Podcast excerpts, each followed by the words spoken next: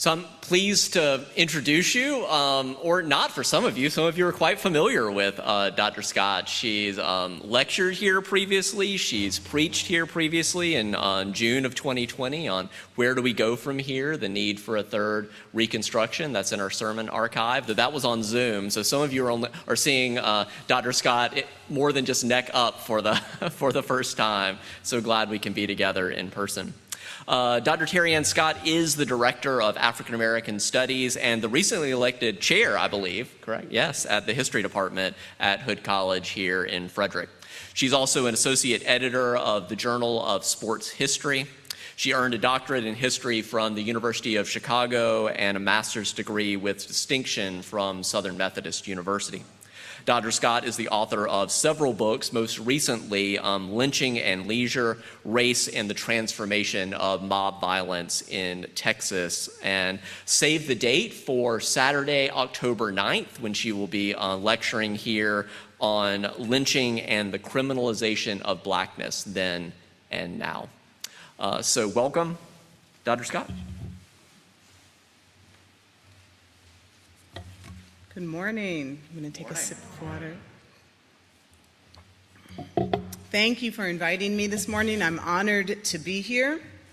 First, I would like for us all to remember the people of Haiti. They suffered a 7.2 magnitude earthquake yesterday. My mother is from Haiti. Please see what you can do to help the people and remember the people today. So, first, I'm here to ask you today to continue on your journey to change the world. It's as simple as and complex as that. You can change the world. In fact, I'm here to tell you that it is your duty to change the world, to combat wrong, to eradicate suffering, to use what you have learned in each of your days on this earth to create a world absent of violence, iniquity, injustice, and hate. Indeed, it is a tall order I'm also here to tell you that people recognize that perhaps you are the one who needs to be on the receiving end of that change. Perhaps someone needs to help you change your world today. It has been a heck of an 18 months, full of pain, reckoning, seeming impossibility. Lastly, I'm here to say that changing the world without caring for yourself could destroy you in the process. You must grant yourself the time and love to create inner peace while you work to change the world. We will get to that in just a bit. So, back to the last 18 months and the collective and personal challenges we've faced. Early last year, the world was plunged into a pandemic that brought to the fore longstanding racial and structural inequality. And just as it seemed we had turned the corner and eradicated this virus, it's remained with us. Many of you have suffered the loss of friends, loved ones, coworkers. The spectacular racial brutality, once preserved and disseminated through photography and corporal souvenirs, was captured by cell phones and body cameras, played increasingly on television around the world, allowing us all to bear witness to racial terror in all of its modern forms with the murders of George Floyd, Elijah McClain, Ahmaud Arbery, and others. Still wreathing from the suffocating reality of this asphyxiating tide of murders, of modern lynchings, we then watch domestic terrorists attempt to overthrow our democracy, while those in a position to present a truthful narrative and hold people accountable chose instead to cast the criminals as tourists, to tell us that we did not see what we saw. We are witnessing right now in states across the country an assault on voting rights as a means to undo the political power of traditionally marginalized people. A type of redemption not seen since the post Reconstruction era, when the backlash against black political power ushered in almost one century of laws and violence that sought to disenfranchise people. We are seeing parents get angry and violent over others wanting their children to wear masks to keep them safe. But we must remain full of hope for change I've certainly suffered my moments of despair, but God has helped me realize through prayer, through faith, through conversations with others that hopelessness is the language of those people, those powers, those spirits who seek to divide us, to force us into complacency, disillusionment, despair. We must choose the language of hope, of action, of resilience. Those challenges have already served as impetuses for many of you to jump into action, to march, to petition for reform, to force local companies, educational facilities, and governmental entities to institute policies and procedures that work to better the lives of others, to create pathways to equality. Bravo, keep at it. You've used your power, your resilience to help others. There's still work to be done. Changing the world is a process, one defined by acts small and large, public and hidden. Please remember that. Changing the world does not have to be done with some grand or expensive gesture. Maybe you will work to generate policy changes, run for public office, and serve as a public servant who cares about the people. Create a Fortune 500 company that improves humanity's daily existence. Or you will or have registered people to vote. Start a free tutoring program at your community center or library. Launch a neighborhood cleanup campaign. Or perhaps you will change the world by one simple act of kindness each day. Speak up when a stranger or a friend uses harmful or inappropriate language. Disrupt hate with your words, your disapproval. Be kind to a person who is going through a tough time. Deliver them cookies or dinner. You can simply smile at a person when we no longer are wearing masks, of course. A friendly, simple change that, the, that can change the trajectory of a person's day. Through your mask, a simple hello can always be heard. Let a person know they are seen. You can tell a child how creative, smart he, she, or they are. Let the child know someone sees them, someone believes in them. You can recognize and respect when a person tells you their pronouns. Whatever you choose to do, believe in and recognize the power of your words and actions. Some of you know about the civil rights pilgrimage I participated in as a resident historian. On one of my trips to Alabama a few years ago, we visited a church that welcomes us each time we go stay in Montgomery. It is a church where Reverend Ralph Abernathy, one of Dr. Martin Luther King Jr.'s closest friends and allies, preached. I noticed a little girl, tall for her age, with bare feet. She had small heels next to her. I asked her why she wasn't wearing her pretty shoes. She said she didn't want to be taller than the other children, so she had removed them. I told her that she should wear her heels and be proud of her height. It was beautiful. And then those of us on the pilgrimage left. It was what I thought to be a comment in passing. One full year later, almost to the day, I returned to that church on another pilgrimage. The same little girl approached me. She had grown over the course of that year. She had on heels. She asked if I remembered her and then informed me that ever since our exchange, she was wearing heels as often as possible. I was touched. Here was this young girl, confident in her height. Many of us can understand the importance of that. But what she doesn't know is that she helped me far more than I helped her.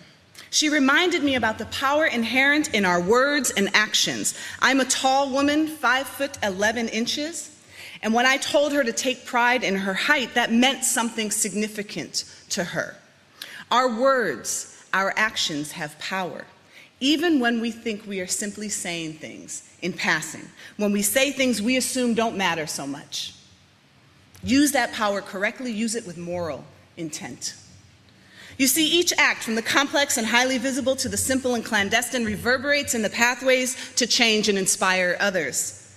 Each act serves as an example of a method to eradicate injustice, to assuage suffering, to create new moral paradigms, to make someone feel better, do better. Each act can change the world for someone or for everyone.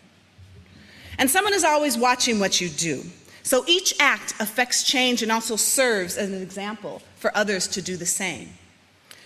Now, you will encounter those who fear your ideas, your desire to help others because your ideas, your actions somehow reflect what they are willing to do, unwilling to do and accomplish. Do not let people tell you that your ideas for facilitating change are trite or impossible or silly. They will seek to impede your progress, to put you in your place, to diminish the grandness of your designs. They will strive to make you fall into an abyss of self pity or doubt. You must rise above Bill Russell, the renowned player and coach of the Boston Celtics, the first African American coach of the Boston of the NBA, Grew up in Louisiana in the 1930s. When he was about four or five years old, he informed his mother that he wanted to play in the front yard and no longer in the backyard. His mother was reluctant. She was concerned that people would come by and call him names, names that would attack him based on his race. So she told him, after she allowed him to, to play in the front yard, let me tell you something, and this is something that he says has stayed with him since then. If people come by and call you names, remember that is a problem within them, not you. That is a problem within them, not you. You must see past people's negativity.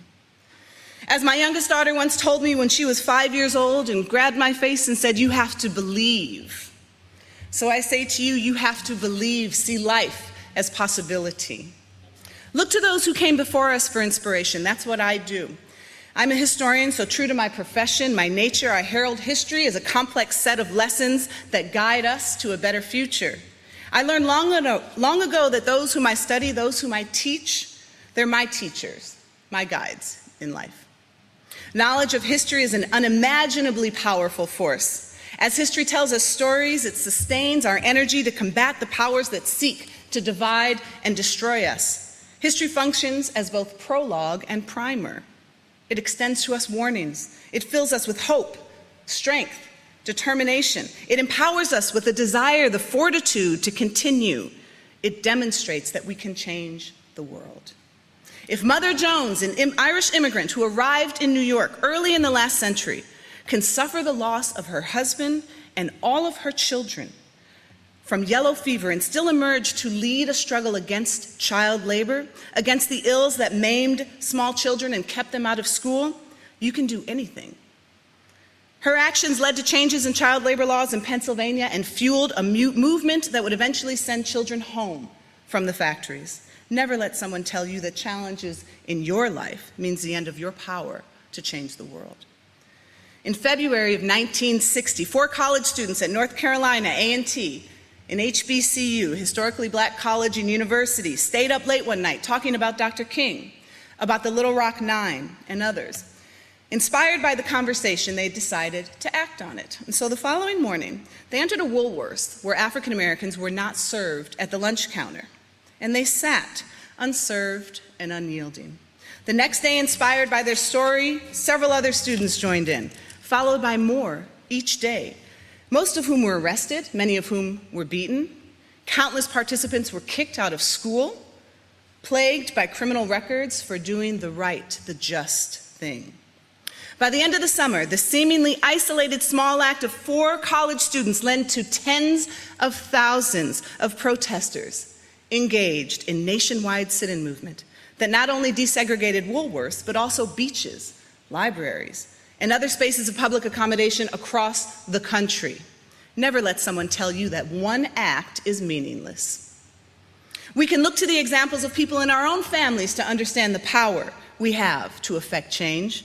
My father, Mr. William Henry Schulte, grew up poor on a farm in Galena, Illinois.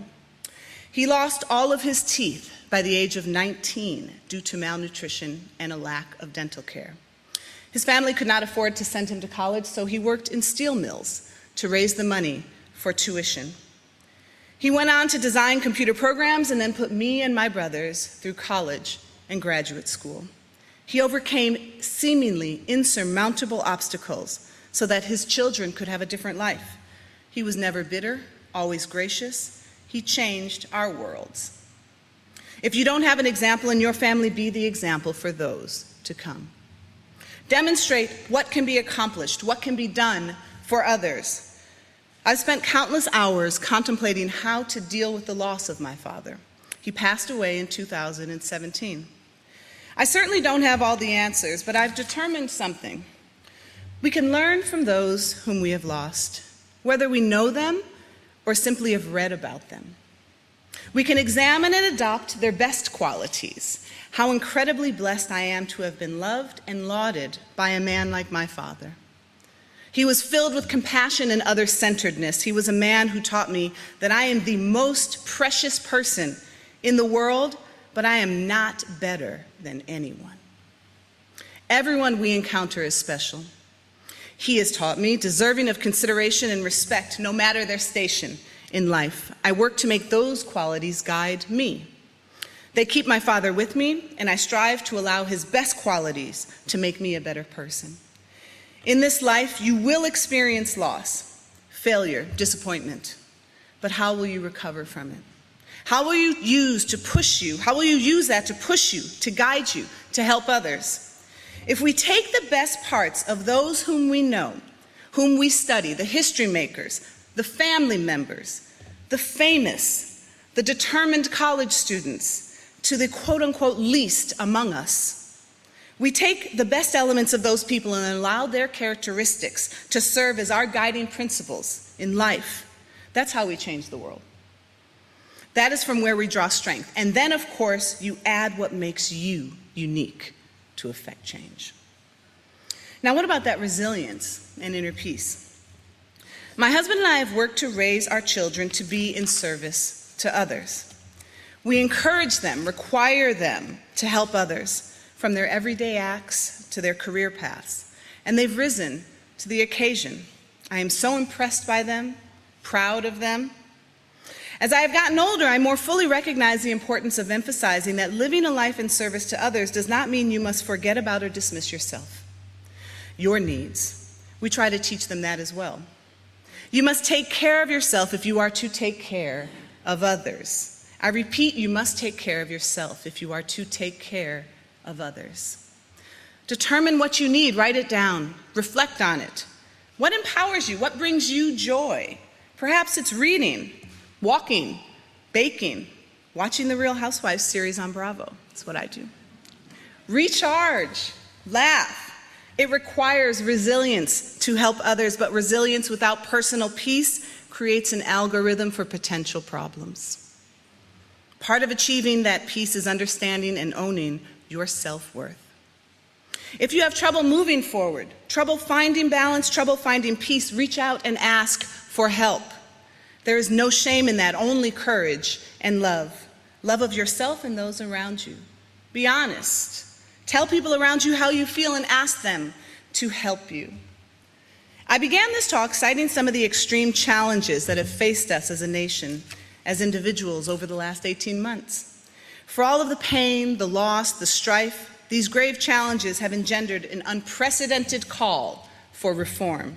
We've witnessed in the past months people come together across racial, ethnic, generational, and religious boundaries, flooding streets around the world, taking to social media, calling on corporations, educational facilities, governmental entities for change, demanding that people do better We've effected tremendous change through protest, through the exercising of political power, through legislative change, and the establishment of new moral paradigms. What a beautiful reality. These changes demonstrate the veracity of the words of the late Congressman John Lewis when you see something that is not right, not fair, not just, you have a moral obligation to continue to speak up, speak out. In closing, I leave you with a story told by the renowned scholar Robin G. Will- Kelley. I referred to this story last year when speaking to this congregation. Some of you might recall. I felt moved to, feel, to read it again. I know I need to hear it again, so perhaps I thought some of us, some of you here, needed to as well. Dr. Kelley came from a world of, quote, drug dealers, social workers, rusty tap water, roaches and rodents, urine scented hallways, and piles of garbage that were constant reminders that our world, he noted, began and ended in the battered tenement apartment on 157th and Amsterdam. That was a world that Kelley and his siblings saw with their two eyes. But Kelley's mother encouraged them to, quote, live a world through their third eyes, to see life as possibility.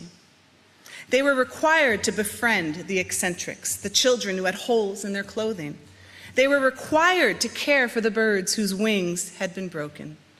They were required to see beyond the confines of the poverty in races and racism that they lived in and dream about what life could be, to dream of a world absent of violence, absent of iniquity, absent of injustice, to live through their third eye.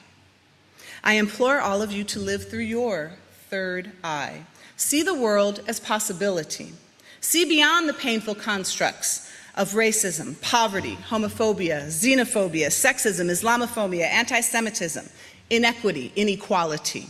Create the world you imagine in your third eye. Remember, if you have faith the size of a mustard seed, you can move mountains. So, where do we begin? Well, that's up to you.